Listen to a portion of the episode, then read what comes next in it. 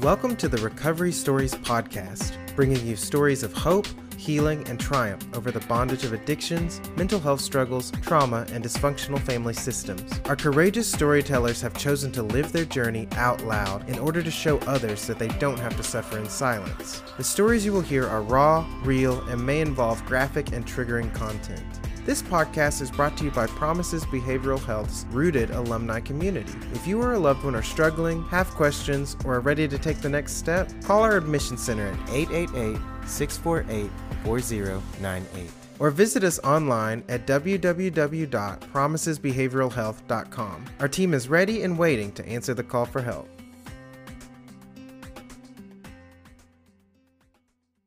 Hello, and welcome to this episode of Rooted Recovery Stories. My name is Patrick Custer, and I'm your host. As always, I'm so glad that each and every one of you are joining us, whether it's live or on replay later. Um, today, I am extra, extra excited to introduce our special guest uh, speaker. She's a trauma survivor, LGBTQIA advocate, licensed mental health therapist, and most importantly to me, a dear, dear friend of mine, Ashley Hampton. Welcome. Hi, I'm excited to be here. Oh, I'm so excited to have you. So, um, today's episode is going to be different than anything we've ever done before. So, I wanted to make a little bit of a disclaimer for everybody listening or watching. Um, Ashley's story involves trauma surrounding childhood um, spiritual abuse associated with being raised in what she and many other people have identified as a cult. Um, so, in saying that, figured let's knock this out of the way and talk about what the Oxford Dictionary defines as a cult. Uh, they say it's a system of religious veneration and devotion directed towards a particular figure or object, or a misplaced or excessive admiration for a particular person or thing. So, uh, given that definition, I think I know myself and probably many of us can um, identify things in our lives that might fall into that very simple category. Uh, but if we go go into further uh, definitions of, of what a cult is under that umbrella, and when we we think of the, the the definition of a cult and how actually you identify what you're talking about, um, it involves one very specific thing, many other things, but one specifically that I'd like to highlight. What uh, we refer to as spiritual abuse.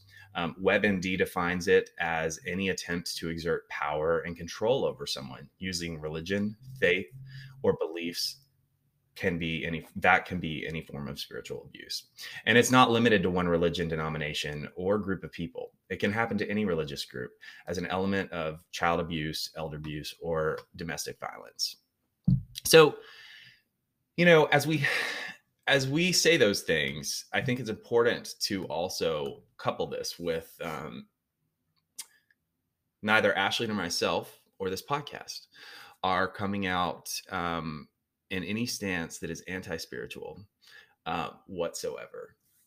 This is merely to highlight someone's experience uh, growing up and uh, how it affected them.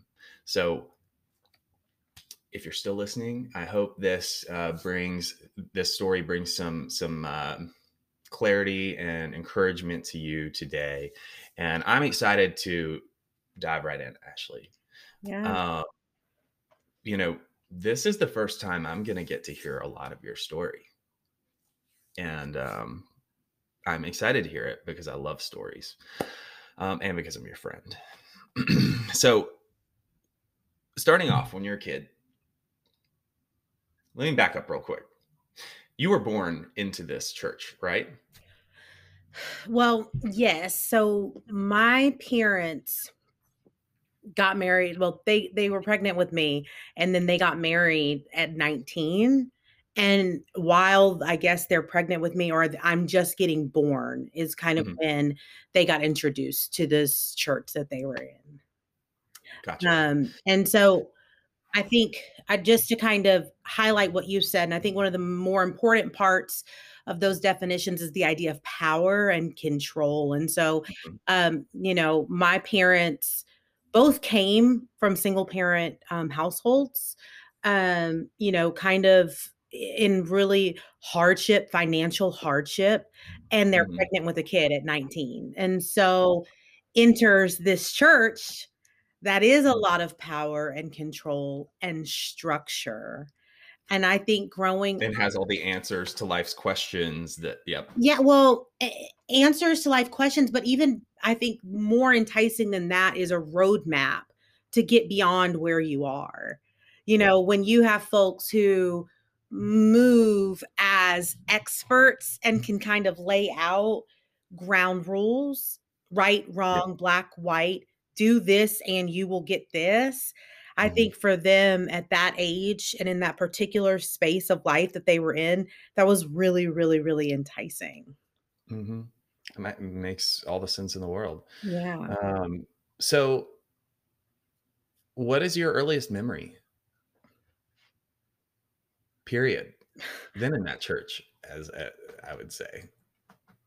I honestly, I I do not have a lot of early memories. Um, mm. in general, which I I think is pretty common for folks who have experienced trauma. Um, but what I remember, because a lot of my family was involved in the church as well, is like I remember being little and feeling like a sense of family and community. Mm-hmm. Like we go to this place on this night, we go here on. So I remember like a lot of family involvement mm-hmm. and just a lot of I mean, it's a lot of involvement, and it, and as mm-hmm. a child, it I don't think that that felt bad. Um, right. Well, you know as humans we seek connection right? Like that's we we need that. It's one of our basic human right, uh, needs. And it's one of the things that um well faith in general most faiths i think but uh are centered around bringing people together and connection. Um again though when you find a uh a sect a religious sect um that is doing harm that that connection becomes toxic um, mandatory. Um, you know, it comes with all these rules, right? You mm-hmm. don't see that as a kid. Um, so here's a, an area that I'd like to point out. I every great podcast I've listened to that talks about a cult mentions this, and it's a good theory. And I remember the first time I heard it, I was like, "Oh, this aha light," you know, shined in my head. Uh, so forgive me if everybody listening has already heard this, but I think it's worth sharing. You know, the metaphor of the frog in the pot, yeah. right? So if you take a frog in a boiling pot of water and you put the frog in the boiling pot of water, it's going to immediately jump out. But if you put a pot, a, a frog in lukewarm temperature water in a pot and then put that pot on the, the stove and slowly turn up the heat, that frog is going to die because it doesn't sense enough danger in the slow temperature mm. acceleration. Mm-hmm. And so you know, it's often compared in that metaphor to people getting involved in harmful things, whether it's harmful behaviors or whatever. Um, but specifically in this case, we're talking about how people can get mixed up in a um, uh, potentially harmful group of people. Yeah. And so, you know, I can totally see how your parents would have done that not you know unknowingly right? That's how we talk about adults getting in but you didn't have that option as a kid. You're one of those people that you grew up and this was your reality you knew from the beginning. Yeah and and i think i don't and i love that you use that analogy because i didn't really i don't think start to feel like something didn't feel aligned with my spirit until mm. probably like middle school early high school because in the church that I grew up in, we were taught, you know, this building and all of our other buildings around the United States and around the world are the only buildings where you can go to heaven.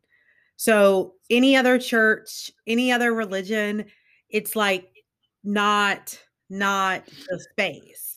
So let's take a minute to talk about that because I am this is this is this is a church that that kind of centered around talking about themselves, referring to themselves as Christians, right? Yes. And okay. more specifically, when you became a member of the church, you were uh-huh. considered uh-huh. a disciple. Like, right. So wow. there are disciples so, versus non-disciples. Yep. Yeah. So, you know, the the Christian faith um I consider myself part of and I'm I'm I'm personally that's my walk. I you know I follow Christ, um, and uh, but I think that it is, you know, we've got all these different denominations and lots of non-denominational churches and things. Um, but what's different here, and I'd like to identify because some people might hear us talking about a church and they're, you know, they're going, "Oh, y'all are just being, you know, anti-religious and, you know, um, whatever, whatever you want to put a label on that." Not true. We're talking about a place that called itself a church that denied all other forms of following Yeah. Christ, um, all other denominations. Um, and so I think that that's something that sticks out when, uh, to me, when, um, you know, you look at some type of, of red flag that happens. And and I want to name something too, Patrick. So what you just said really brings up a great point because this church, you know, was founded by a person, by a, a Mm. person, by a man who um really created the doctrine at which the church followed. And Do you you know know, when, uh, when did, when was it created? Ish. I'd say 80s ish. Oh, wow. So that recent. Yeah, yeah. And so what I love about what you just said is we didn't follow Christ in that church, in my opinion.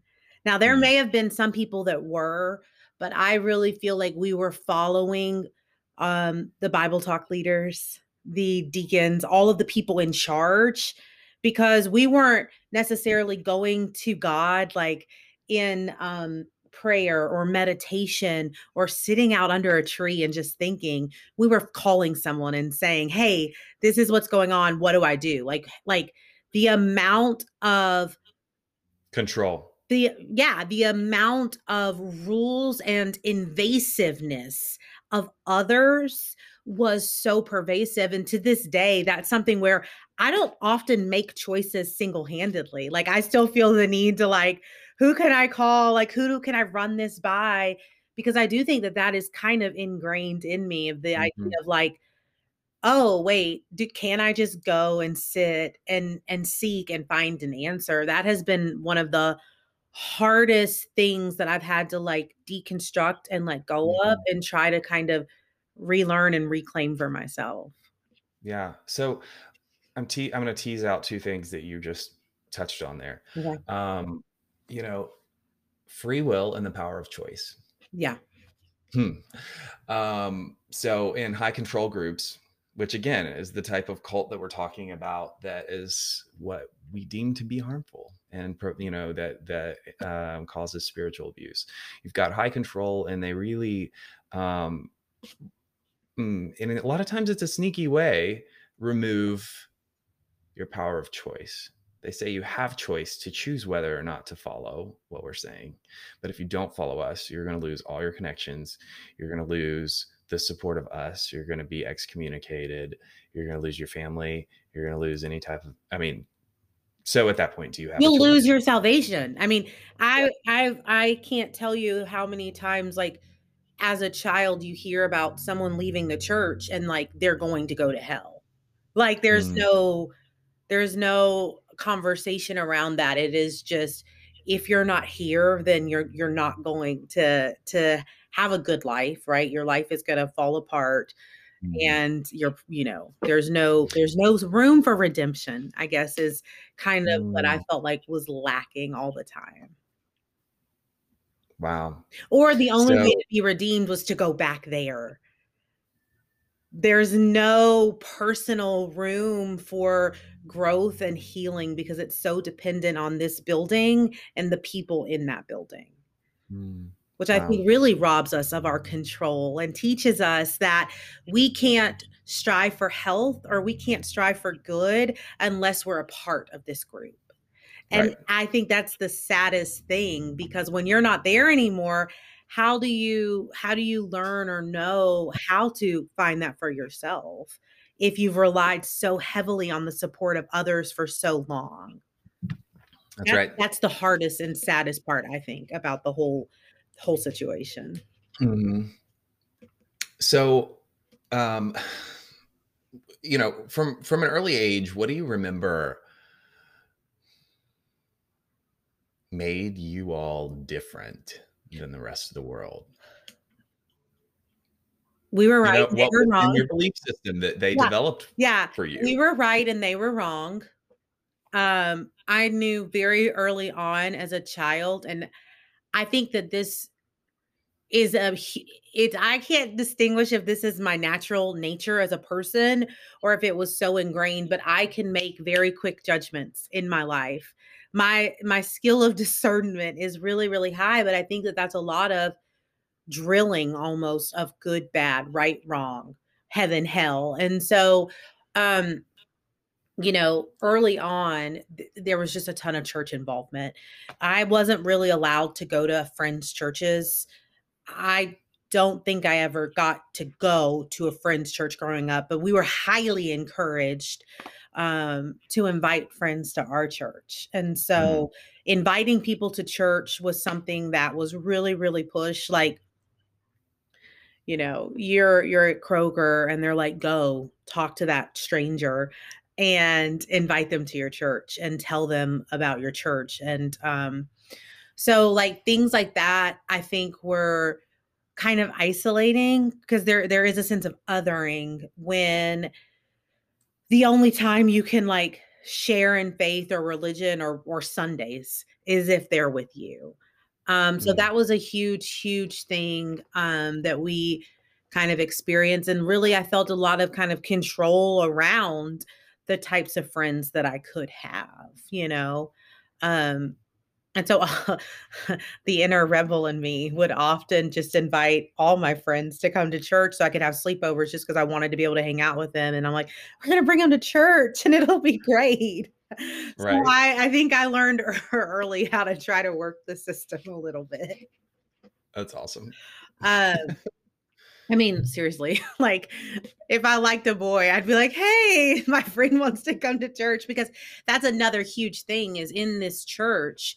Um, and I, I, I should say that, and I guess we'll probably get to there, but there were big changes that happened. Um, but before the changes that happened, dating outside of the church was like not an option. And Mm. so when you become a teenager, um, the boys asked girls on date night like every i don't know if it was friday or saturday and you had to go like it was highly encouraged slash you have to go and and and the whole god like the idea was so that you can get the dating experience but it's within people in your church Right. so like So if you didn't go, what would ha- would would you i be? didn't not go i don't know the answer to that What do you think would have happened? Did you ever know anybody who didn't go? No. I mean i i'm sure there were people who didn't. My parents were the type of people who wanted to like almost have they had leadership positions not super super high up but enough to where the idea of like ashley you're a leader was put in my brain as like a seven year old go invite that person to church lead them on their way so the pressure to this person asks you on a date and you're going to tell them no, that's not very Mhm. nice. So even if you don't like them, you just go because it would be so mean and harmful not to. And I'm just not a mean person. And so um when your parents are like, I'm not saying you have to marry this person, like it wasn't like my parents were like, you have to go on this date and like this person. They're just like, you do just have to go. It'll be fun. It's good for you to connect in that way.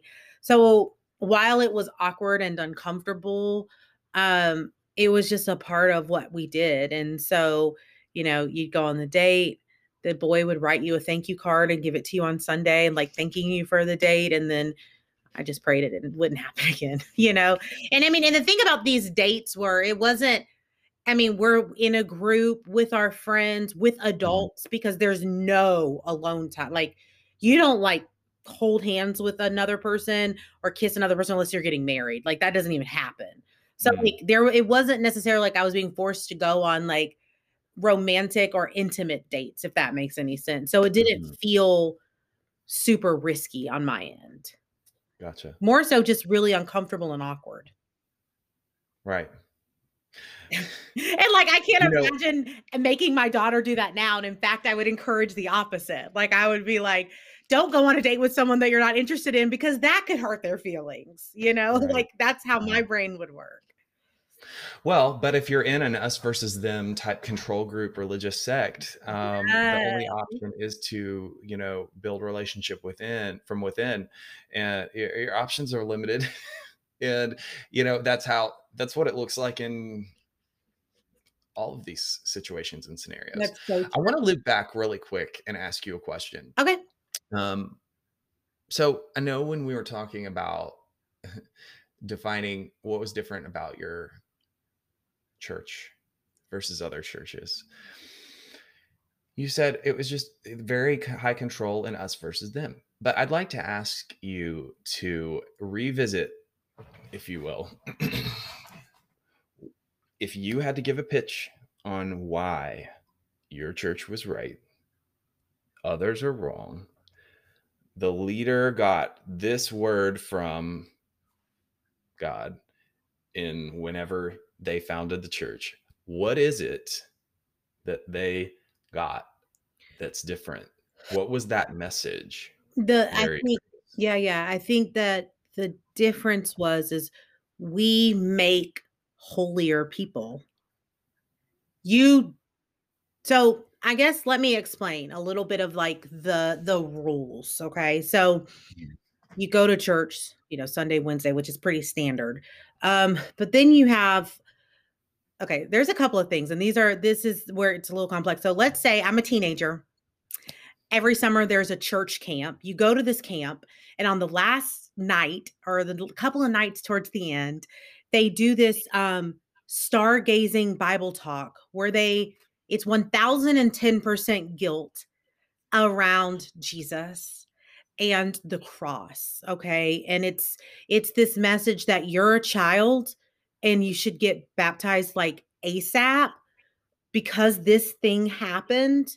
Um and so what would happen what would I noticed the pattern and I was a part of this pattern. This this is my story as well you go to camp, you hear this, and then your parents and everyone's like, okay, when are you ready to study the Bible? They have a series of studies that you do. Um, I believe there's like eight or nine. Um, and you do that with a peer, like with with the leader. So I was with the teen group. So you're doing it with your teens and throughout these studies, yes, you learn about Jesus, but you also learn um about the structure of the church and there is was one called like counting the cost or something like that where it's literally like these are the rules you don't lie you don't cheat you don't steal you don't smoke you i mean if you drink you better not have more than one. If there's no sex before marriage if you made out with your partner so the thing is is you let's say anyone does those things you have to confess it to your leader to your disciple partner um, and during the studies to become a disciple, there is one where you're confessing all of your sins. Mm. Literally. So everything that I just named, and you have to, and, and what I had a friend who was a, a, a child like me, um, who didn't confess something that was very personal, um, that everyone does. And um, they said, like when he finally confessed, they were like, Your baptism didn't count. You have to redo everything. I mean, wow. so there was this belief that within this church, you don't sin. Lying is a sin. If you lie, you've sinned, you go to hell. So fear. Mm. And, and there's no redemption for sin after like if you the the redemption would be you tell someone like you you literally have to tell your discipler and then you kind of like repent and they're going to follow up with you on it. Hmm. So was that information do you feel like that information was ever used against people in a harmful way? When I was 13, I was like in a group of girls and I was kind of like the leader of like four girls and one of them had sex with their boyfriend. And I knew that. And I knew that I'd have to tell on them. Like, because you have to confess, like, and then the the belief is if you don't confess this sin you literally will go to hell so i'm like please just tell them like please just tell them i i don't want to have to do it and i don't want Right. you to have to like and so absolutely it's used against you in the sense of what i did is is so wrong i have to tell another person about it and like where is that it, it, it- there there was no room Also, does that go? So, like, does does it, so does that person tell their discipler, and then that person ha- tells their upline, and that person tells their upline? Absolutely. And so And there's so- no privacy. There's no sense of anything. So if you Yeah. heard that someone smoked cigarettes, the whole church would know. I mean, like Mm. it wasn't. So the reason I think that they felt set apart is because they try to control human behavior, aka sin, Mhm. in my opinion. You know Again, another example of removing choice. no choice um and and that was probably the hardest thing i think too it's like when you find out that someone is a repeated sinner or someone just keeps doing wrong things or in our church being gay you you went to Mhm. hell. I mean there if you were gay which people came into our church gay and then they weren't anymore um that was okay. Um but the moment they were gay again because that's not something you can just wish away in my opinion um we couldn't interact with those people anymore. Like something that i think was used a lot in our church was this uh, this idea of hate the sin but love the sinner and i know that's not a foreign concept but Right. That- we hear that. hear that's that- part of the Christianese we hear. you um, hear it all across the church. I've heard my whole life, and, I kind of I have like a ew, oh i if this to that it's- statement. it's it's it's harmful in so many ways because what we what we're looking at is okay let's say for for gay folks which i i am you know and you you you're like they're sinning they're wrong. Well how do you hate that but love them? That Mhm. it's not that's not how the human brain works like you can't do that really and so there was a lot of isolating of people and i think that that that was that part right there was really the turning point for me and my involvement in that church Okay, so I want to come back to that in just a second, but quick question. If we're talking about that phrase, hate the sin, love the sinner, but when somebody does something wrong and they don't confess it or whatever, and they're exiled from the church, how are you told to then hate the sin, love the sinner? Or are you no longer supposed to love the sinner once they're outside of the i think you love the sinner from afar Okay. I think you I think you love them and maybe pray for them and maybe reach out to them to try to bring them back to church. Mm, But I don't know that there's a lot of room for and I mean I it- there are there are high control group churches, cults that I've seen do this way more extreme than mine. I do want to name that. We weren't told you can't talk like but like it was something that you you had to be careful of or or more of a taboo like this Mhm. people this person they're lost and we separate ourselves from them even if it's not um relationally in our minds So, talking about the different types of exile um, that we see in cults, right? The different ways that it's exercised. Um, and in in many forms, we see the uh, this the strictest of if people don't come, when you join the cult, if people don't come with you in your life, you have to cut them off. If they leave the cult and you're close to them, you must cut them off absolutely and completely. And I just wanted to highlight that while that is bad and harmful, um, you know, something that we see so often when we're describing traumatic spiritual abuse that people have to recover from is something that you're defining, which is shame and guilt driven existence and ways of being, judgment, how you make your decisions every day. Um, now, we're all guided by a sense of right and wrong, and we should be. That's it's human nature, and we're taught what's good, what's bad, and every you know form of of society has their own right ways that they look at that and define that. But but um when it is manipulated so severely that you are taught to second third fourth fifth time guess yourself on are you really making that your eternal salvation is teetering on how much you truly invest in this person and the appropriate distance you stay away from them.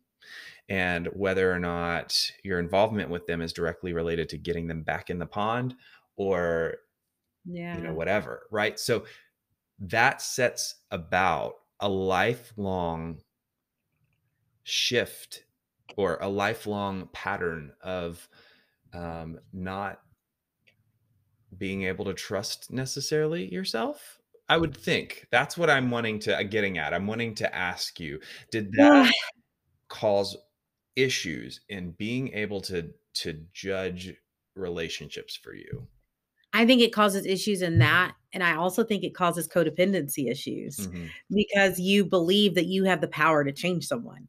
Mm, You are taught that if you, you know, prayed with this person enough, went on walks with this person enough, talked to this person enough, you could bring them back and change them, which I think is is it's it's probably one of the harder relational pieces here is the belief that we as humans have power and control over others' lives. Right.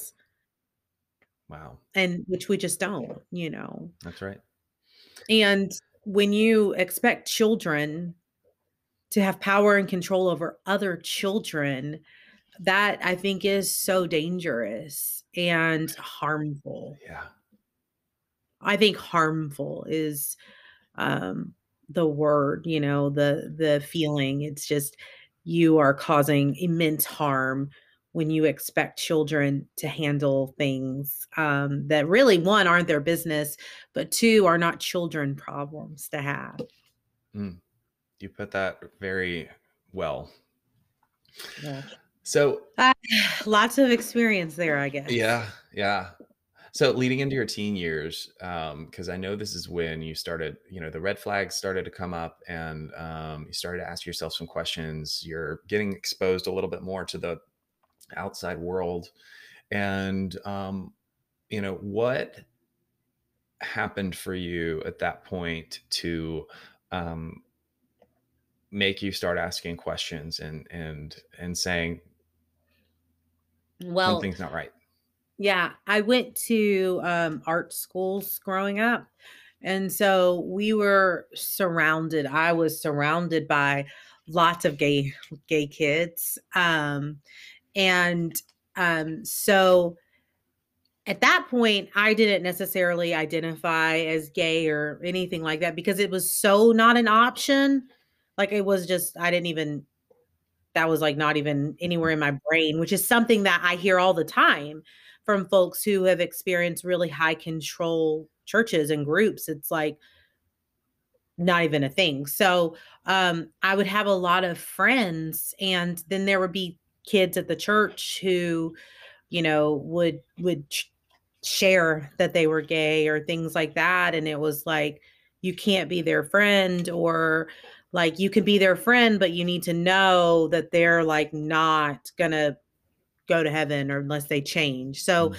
um when I was 16, I remember um having this this this reaction of like, okay, well, if my friends are gonna go to hell for being gay, um, I should go to hell for being prideful and loud and like cutting people off, like all the things that I did. And so um when I like so at that point though I was a disciple. Like I had completed the studies, I did the work, I, you know, was in the system, so to speak. Mhm. Um, you have to tell them that you're leaving. Um, you like have to say, okay, I'm falling away. That's what it's called. And so And what happens when you do that? um first I tried first I just got a job and like tried to just work every Sunday and Wednesday. I was like, maybe I can avoid telling my parents that um, I don't believe what they believe, and maybe I can avoid telling my peers. And so I started just working. Like I begged my bosses to schedule me on Sundays and Wednesdays, um, and that worked for a while until it didn't. And so um, I had to tell my parents, and it was really interesting because we lived very close to the teen leader at the mm-hmm. time um, and so I told my parents, I was like, listen, if gay people go to deserve to go to hell, so do I. Like, I just, I don't believe in this anymore. I don't think it's right. It doesn't make sense to me. And um, my, my mom, like, literally started crying and was like, just, it was a, just de- devastation. And my dad said something to me that I think changed the course of my life and like I I am I'm grateful for these words now but he said to me you're willing to like give up your salvation and you're willing to go to hell for a group of people you aren't a part of. Mm. And in that moment like I thought about that separation like we've been talking about you versus them and I just it made me think of Jesus and I'm like okay Jesus hung out with people in groups that he was not a part of and he loved those people and he didn't separate himself from so in that moment i was just like yeah that's that's I, I, had this probably one of the few moments in life where i actually what i now believe was like the voice of a higher power saying yes that is exactly what i'm saying. I will choose what feels right for groups of people that i'm not a part of every single time and so they were like cool go tell your leader now. So I had to walk to the person's house and do the same thing all over again. Um, which I think we can talk about this and it's like a like a story, but I think like as a therapist and like doing my work now, I don't personally feel it. There's still a level of detachment when I talk. I don't feel a lot when I talk about this, but if I were to think about a, a 16 year old having to do this, I just think that in and of itself is trauma. I having, was about to say, your parents sent you on, to walk by yourself to this per- person's house. I mean, granted, they're a trusted servant of the church, and they were my friend, and all of the yeah, but but and and it wasn't met kindly. Um, you know, they they said to me, and I will also never ever forget this. They said, Ashley, I never knew that you were so weak in character. And again, a moment of like, that's not true because I'm the most charismatic person that I've ever known in my entire mm. life. So that didn't feel true to me either. So when I left there, I was like, okay, I, I took it. And then I left there. I left feeling a thousand pounds lighter. Of course. Because in my spirit, I felt like that's not the way. I felt that knowing of that's just not the way. And if it is, I don't want a part of it. Mm-hmm. And so that night, um, when I walked away from their house, I walked away with peace. Mm. Um, which which the, I think the first time you experienced that level of peace in your life. You know, I I never thought about that, but my first reaction, and kind of if I sit with what you just said, I feel like the answer is yes. Mm. Because it didn't feel like there was judgment anymore that I had to carry. Because essentially every member of that church at that time was playing a mini God. Right. Was playing a mini like judge and ruler. Yep. And so to be able to put that burden down, hell yeah, it felt good. Yeah. Yeah. Wow. So what happened after that? Were you persecuted? Well, I going, no, I stopped going to church. People, you know, people would reach out, but at that point, I was, I mean, the hard part was done. So I wasn't going to, I was just kind of like, no, not doing that. And like, I felt relief because they would come to my school at lunchtime when I was in high school and like, want me to gather my friends for a Bible talk. Like it was the, all the so I could go to my lunchroom and eat my lunch and not be bothered by someone trying to get me to have a Bible study at school. I felt relieved. Um, but then I would say that I got really angry and not necessarily with that church or the people, but with God and Christianity as a whole. And so I would say for hmm,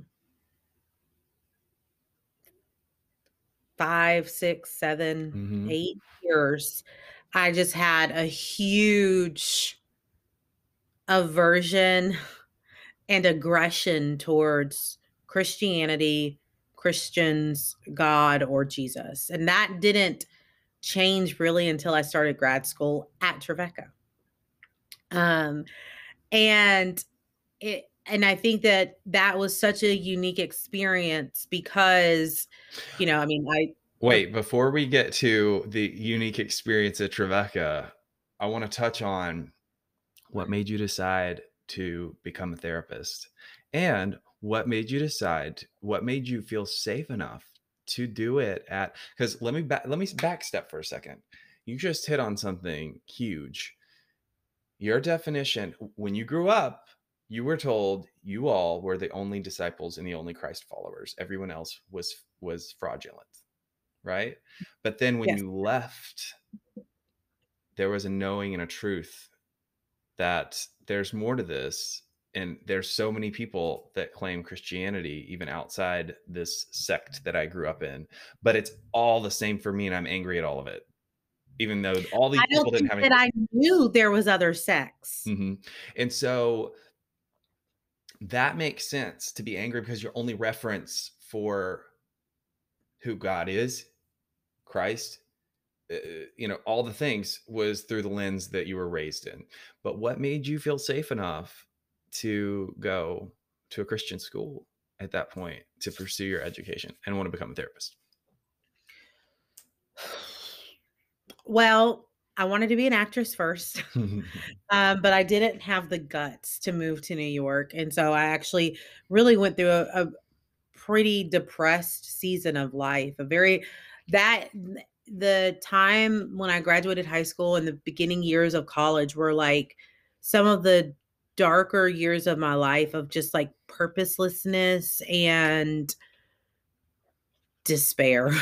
um, and so when I decided that I wasn't going to do acting, it was kind of like, well, what else do you, are you good at? And my dad was like, you have to go to school, period. So again, it's that, well, I don't really have that much of a choice. Mhm. And so um, I took a psychology class and I really, really enjoyed it. And so I just took more psychology classes. Um, and I think that that was the beginning of like practicing presence for myself of like, if something feels right and good in this moment, then I'm going to just pursue it.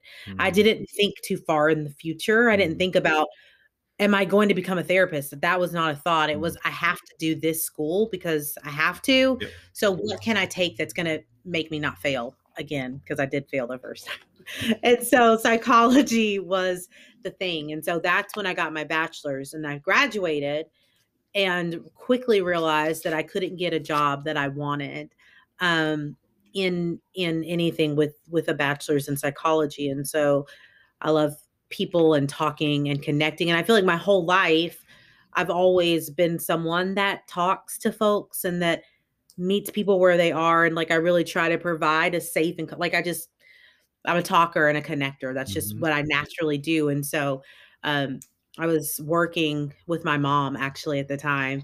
Um and I was just like, I can't do this forever. And so that is when I was like, I'm gonna look for I'll become a counselor. I'll get a Mm. master's at least in counseling. Um, and I'm in Nashville. So there's not a lot of programs that do that. So I wasn't going to go back to Murfreesboro. That's where I did my undergrad. And I did not like Murfreesboro. It was not my place. I didn't feel, I didn't fit in there. Yeah. Um, and so that's when my options were very limited. And so I picked Trevecca. there wasn't, I didn't even think about the, because that part was so shut off. Mm.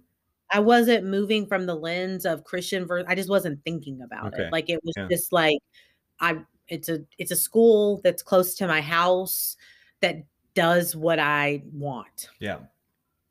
So, Um, had you, because I don't know the answer to this, had you begun to do your own work at that point on, you know, in therapy, or was that after you became, after you, after you started going to the school to become a therapist? so um, I started therapy before grad school. Um, but honestly, that wasn't the the church piece kind of got brushed over a lot and I think it's because um I was in the south and I think that processing religious rel- the, the term religious abuse Mm, quite often makes folks feel uncomfortable Right. let alone religious trauma. And so I don't know that my therapist said to me that was religious abuse and trauma that you experienced. I think that it was once I became a therapist that I started to put those pieces together. Mhm. Um so my therapy was more processing what it's like having parents involved in something so dogmatic Mhm. and authoritarian and just a lot of the you know harm caused there Right. but i don't know that it was deeply rooted in anything to do with the church that i grew up in Yeah. um there was more processing around you know when you grow up in a a space that expects humans to not be human there's a lot of hypocrisy Mhm. and double standards and and so like as a child or teen or young adult you see people kind of moving in ways that don't feel honest and aligned and Mhm. so that was a lot of again other little traumas of breakdowns in trust that i had to later process in therapy so that's really what i was processing um, not necessarily the church stuff Gotcha. So you go through school, you learn more, and you end up try, you know, you realize there's more to process, you uncover, you know, and I, I wanted to, as you're saying that, you know, I'm thinking about people watching, and I love that you touched on the fact that we're in the South. Um, so for those of you who haven't gathered, we both live in the same city. We're Nashville, Tennessee. And um, you know, I definitely thought about this long and hard before we did this episode because I know that many people listening might be upset when they hear this because they think that we're just describing many churches. Um, we may be describing a similarity between some churches. And wh- what I, the message that I want people to hear, and I know Ashley wants people to hear, is the harm and abuse that takes place when things go too far. And for many of us, it's difficult to identify those and stand up and say, "Hmm, this isn't right. This doesn't feel right. This feels like the human will pushing something that may have been originally based in goodness too far. yeah And and that I I- just I just kind of want to call that out and identify and say, you know, um it's it's through such deep and personal therapeutic work that people um, like Ashley have been able to get to a place to identify those things and, and piece them apart.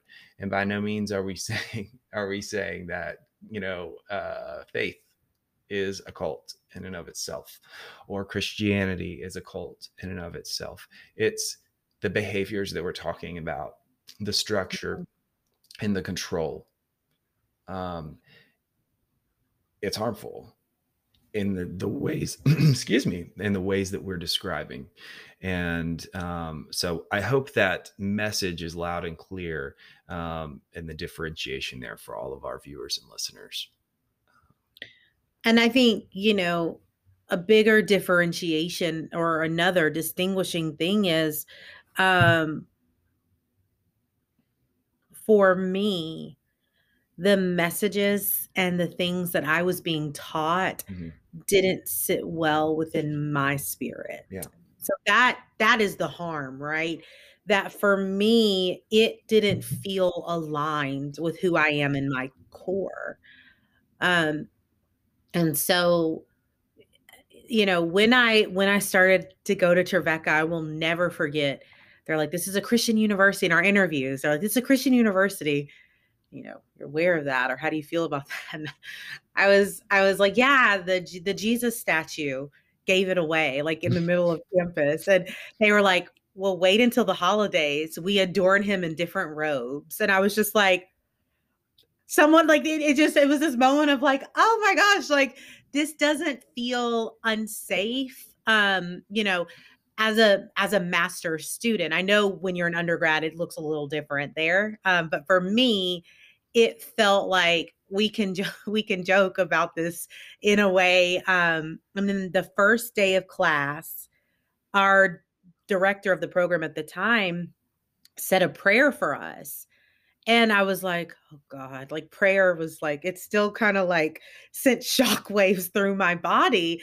Um, because our prayers in our church were often very self deprecating. They were mm. very much, I mean, they were literally, again, you are abusing yourself through prayer begging for someone to make you better. There was ne- like gratitude praying or like grat like that didn't exist. It was a very self self-deprecating space. Um but so he prayed and he literally prayed for us to feel comfort and ease and safety and I was just like that was a moment where I was like, "Oh my god, this is going to be so interesting." Mm-hmm.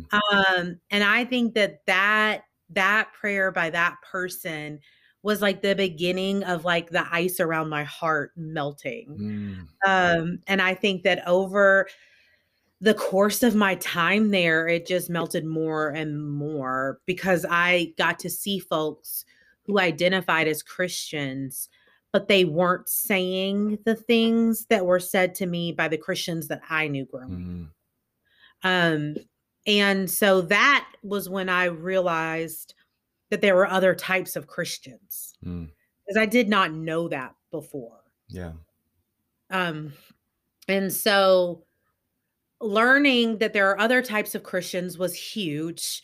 And then learning that there were like Christians that believe in like loving people and not controlling people. And then like free choice is a concept that I still to this day mm-hmm. am getting.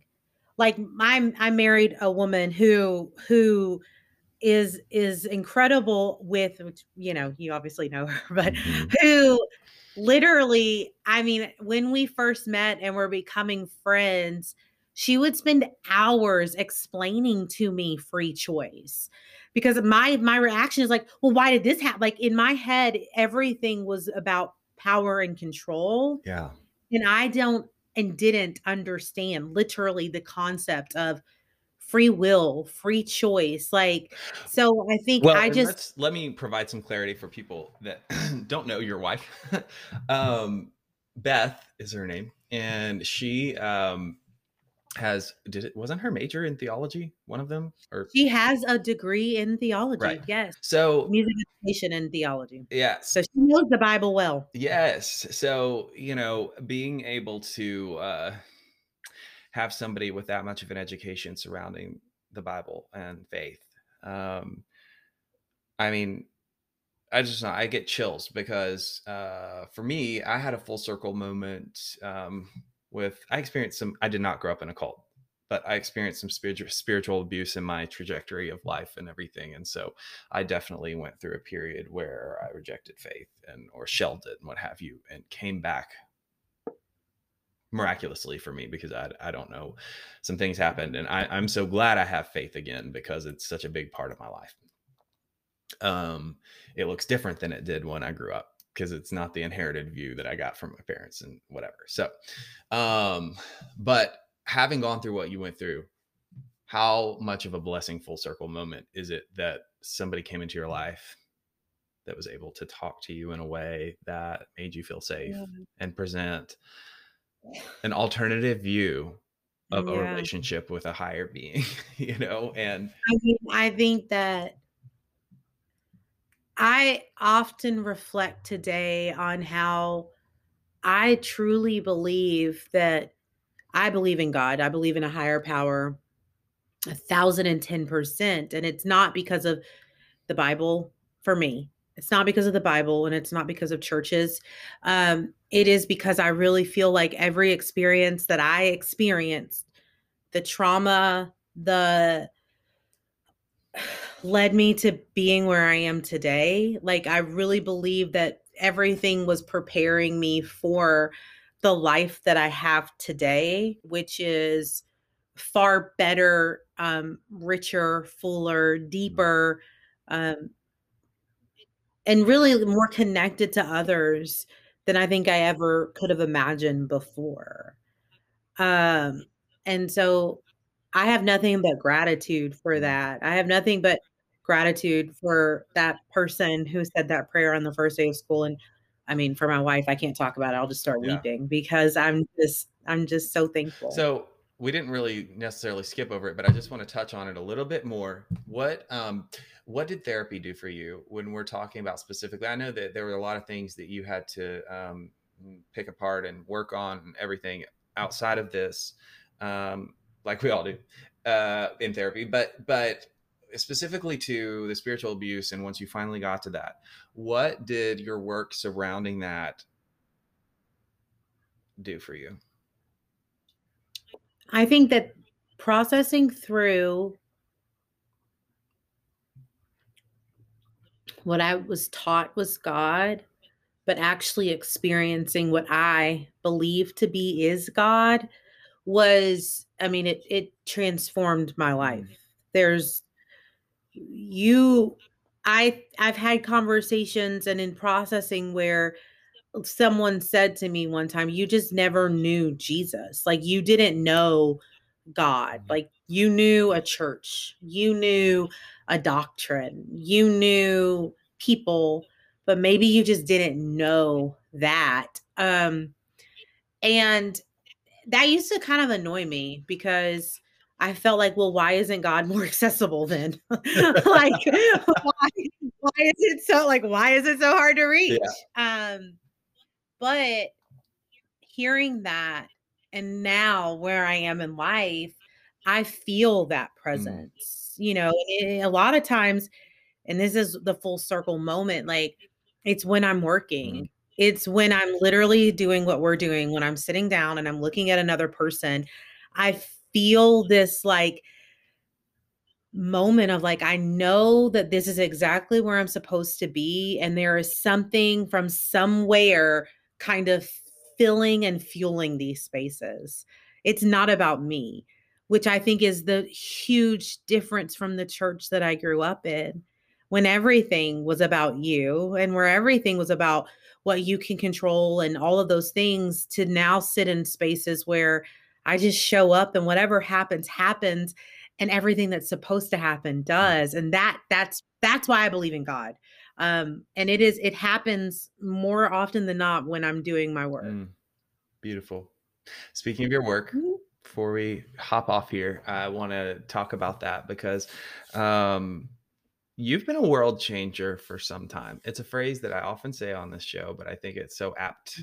Uh, I don't even know if that's the right word. Uh, so appropriate for um, for the people like you that I talk to every week um, because you're doing so much in your world, in the world, uh, to affect change in the lives of others.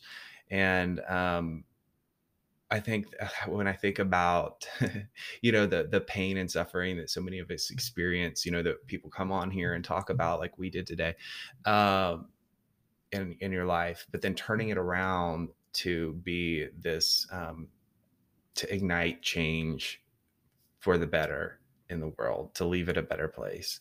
Um, and um, you are doing some really cool things in the world of therapy in Nashville with Hampton House. And I just want you to mm. talk a little bit about what that mission and vision is and uh, yeah. how people can. So, yeah, Hampton House is my, um, it's a, it's a it is a dream that is being realized that I didn't even know that I had, if that makes any sense. And I think so much of what we talked about today it's it's it's so relevant to what Hampton House is. So Hampton House is a counseling center where I am the clinical director. as well as therapist And my wife, Beth, she runs the practice. So she manages um, all of our client relationships and therapist relationships. And so, um, when I when I do my work, right, I bring pieces of my story, person of color, gay, you know, person that grew up in a high control group but wants to believe in God and does believe in a God. And so um I didn't get a lot of space for that in my journey of healing and growing. And so my goal for Hampton House is to be a space for all people to show up exactly as they are um, and feel seen, known, and understood. And so, what that looks like is I want my clinicians to come from spaces that that look different um, but that look so similar to other people. And so you know we we obviously specialize in bipoc and lgbt care um, but also what what is it like to bring up religious dissonance mm. in our in our spaces? What's it like to say i am someone who was wronged by a church and that makes me feel uncomfortable because i do believe in something or i want to believe in something? Um, and so with with hampton house my goal is for every person to feel represented and that that starts with our clinicians um, but it also kind of goes out into the community and so that that's what we're trying to do we're trying to create a space where people can show up and talk about all of these really complex and uncomfortable again we're in the south topics yeah. where there's not judgment or shame from their from their clinicians yeah. and i love that I love that so much. Um, so, uh, how can people get in touch with you and follow you on social media? Because I want to mention we're going to provide some helpline info um, if you are across state lines. If you're in the state of Tennessee, licensure covers that. You know, so um, Ashley and Hampton House can be of assistance um, in that regard. But we're yeah. also going to provide some. Um in addition to that, how can people follow um, the great content you're putting out there uh, regularly? Um, content. So uh, we have an Instagram, Hampton House Counseling. Um, and then also, you know, our website is hamptonhousecounseling.com. And really the the best way to connect and like something that we love to do is, you know, go out and we we talk within our community about different topics, you know. So we love doing that. And the easiest way is there's like a contact form on our page or a phone number. And so if something like this is something that folks have struggled with, I, I love for people to give us a call, and if we can help, we do. And if if there's a therapist out there that's better, that that has more experience in different areas, love to be able to be able to provide those resources as well, because I think there is a huge gap in yes. the comfortability of care. And so I'm okay being a first point of contact, whether it's they're going to stay with Hampton House or we're going to find somewhere else better for them um, but just so that people know that we're going to be a safe space where they can call with whatever's going on. Awesome. Thank yeah. you so much. This has been so great. Thank you, Patrick. Um, well, I uh, this has definitely been um, one of my favorite episodes. Uh, it's it's so different, and um, it touches on, um, you know, it, so many different things. Uh, and I'm so so grateful for your vulnerability. Um, this is the first time you're telling your story publicly like this and i know that so many we hold our stories close. I mean you know it's our it it is um it's just a big deal. So thank you for doing that coming on this platform to do so. Um in closing i just want to ask you to leave a word of encouragement for anybody watching who has identified with what you're talking about and um, maybe feels like they need to make a change, what would you like to leave them with? That there can be a different path, or there's there is often a different way of being than what we grew up in. And if we can hold space for openness and curiosity, um, we we might be able to find other ways that that feel better for us. Mm-hmm. I it makes me sad if we get stuck in our experiences and because we don't feel safe enough yep. to find a different, better, or healthier path. Right. So I think that would be my my word of encouragement. It doesn't have to be what it was. Awesome. Thanks so much, Ashley Hampton. You're the best. Thank you. All right. And to everyone, I'm going to close out like I always do um, and remind you all that you are only one decision away from a completely different life and it is never too late to start loving yourself.